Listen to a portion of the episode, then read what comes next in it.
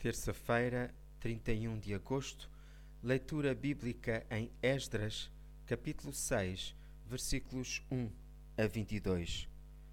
Alguns dos povos que já estavam na terra antes dos exilados regressarem e que tinham sido colocados em Judá para a terra não ficar abandonada, deixaram os seus costumes pagãos e juntaram-se aos israelitas para buscar o Senhor, Deus de Israel.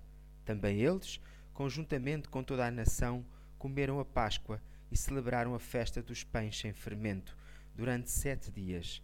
Havia grande alegria em toda a terra, porque o Senhor fizera com que o rei da Assíria fosse generoso para com Israel, ajudando até na reconstrução do templo.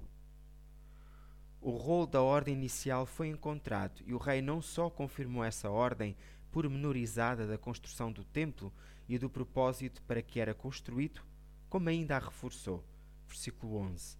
Assim a obra rapidamente foi terminada e as celebrações judaicas da Páscoa, e não só, foram retomadas.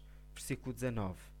Mesmo quando parece que as coisas estão a correr mal, devemos confiar no Senhor, que a seu tempo tudo muda e tudo pode melhorar.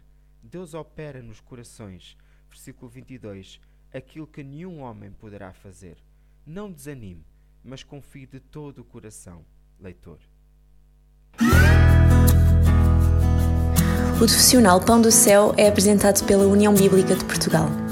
A União Bíblica é uma organização cristã internacional e interdenominacional que usa a Bíblia para inspirar crianças, adolescentes e famílias a conhecerem a Deus. Para mais informações, visite o nosso site em uniãobíblica.com.